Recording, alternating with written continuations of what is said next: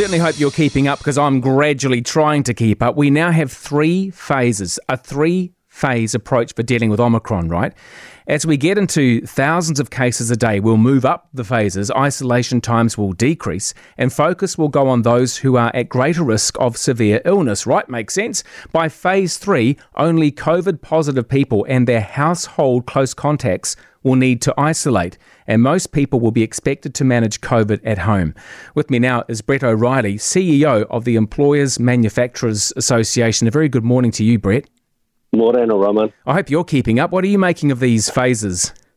Well, I think, in behind the phases is the fact that we've been underprepared for Omicron. I think we all know that, and I think we're now scrambling to make sure that we're prepared. I will say the government agencies have swung into gear, and we've been pretty busy over the last week working with them through all of this. Obviously, one of the big gaps at the moment is the availability of rapid antigen tests. Mm. We have seen the Ministry of Health approve a number of new tests in the last week, and we have seen a lot of businesses over the last few days getting in their first orders. So we're getting there, but there's no two ways about it. It would have been great to have had those tests here now, so that we could be better prepared than we are. What more would you like to see within those phases that would help businesses out? Look, I think there's a research paper out from Brad Olsen at Infometrics today, which shows that we're going to see absenteeism rates of about 12%. That's his estimate. If you look at Australia, it's been slightly higher, well, a lot higher than that, between 20 and 30%. So I think businesses need to look at the leave support scheme and the short-term absence payment that are available from the government. They're going to need that, because we're going to have people that aren't able to work.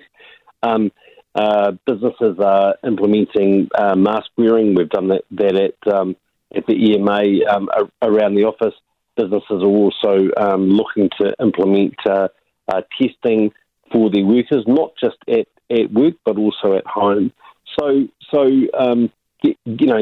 start understanding what we can do to mitigate the impacts of Omicron, and also we're going to have some supply chain disruption. So start planning now for that disruption, because that's the danger with this form of COVID-19.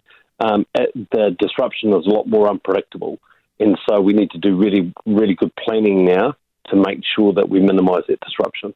Well, let's talk about the government's rapid antigen test saga. There was an interview that Heather Dupless Allen did yesterday with various ministerial people, and it all sounds incredibly complicated. What's the latest you know about getting your hands on these tests? We're told that the availability will be there when it's needed. It's needed now, right?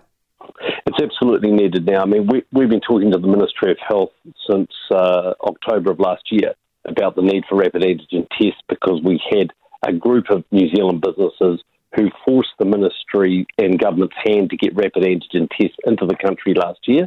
Those businesses have been using them for some time. We wanted that availability of rapid antigen tests to be much wider, and unfortunately we've been very slow in that regard, and Heather certainly pointed that out very directly yesterday. We know that new tests are available. If businesses are out there and looking for tests, they can go to the Ministry of Health site and see which tests have been approved. And if they need orders, please contact us at the EMA, and we can put them in touch with New Zealand distributors who are getting those tests out there. And there've been a flood of orders. I mean, we need millions of these tests. The Ministry of Health talk about what they've ordered for the public health response, and that's great to see that that's happened at long last. But because they've taken up a lot of the supply in the New Zealand market, that's taken away orders that are being placed for business, which now cannot be fulfilled. So therefore, we're looking at these new tests. We're exploring every opportunity possible. So if you need a test for your business and for your workers, please contact us, and we'll put you in touch with businesses that we know that are that have got stock available. Of course, the question is how quickly can we get them into the country. But I know that those businesses are working really hard to get these orders on planes there is a global shortage of reproductive tests, but that doesn't mean we can't get hold of them. And as we saw with PPE 2 years ago, when we put our mind to it, it's amazing what we can do. And yeah, absolutely. Brett O'Reilly there. Thank you so much for your time this morning, the CEO of the EMA. Who would have thought this would become such a thing? There'll almost be a black market in rapid antigen tests, but there is plentiful supply, we're told. It all looks good, doesn't it? I don't know, you tell me.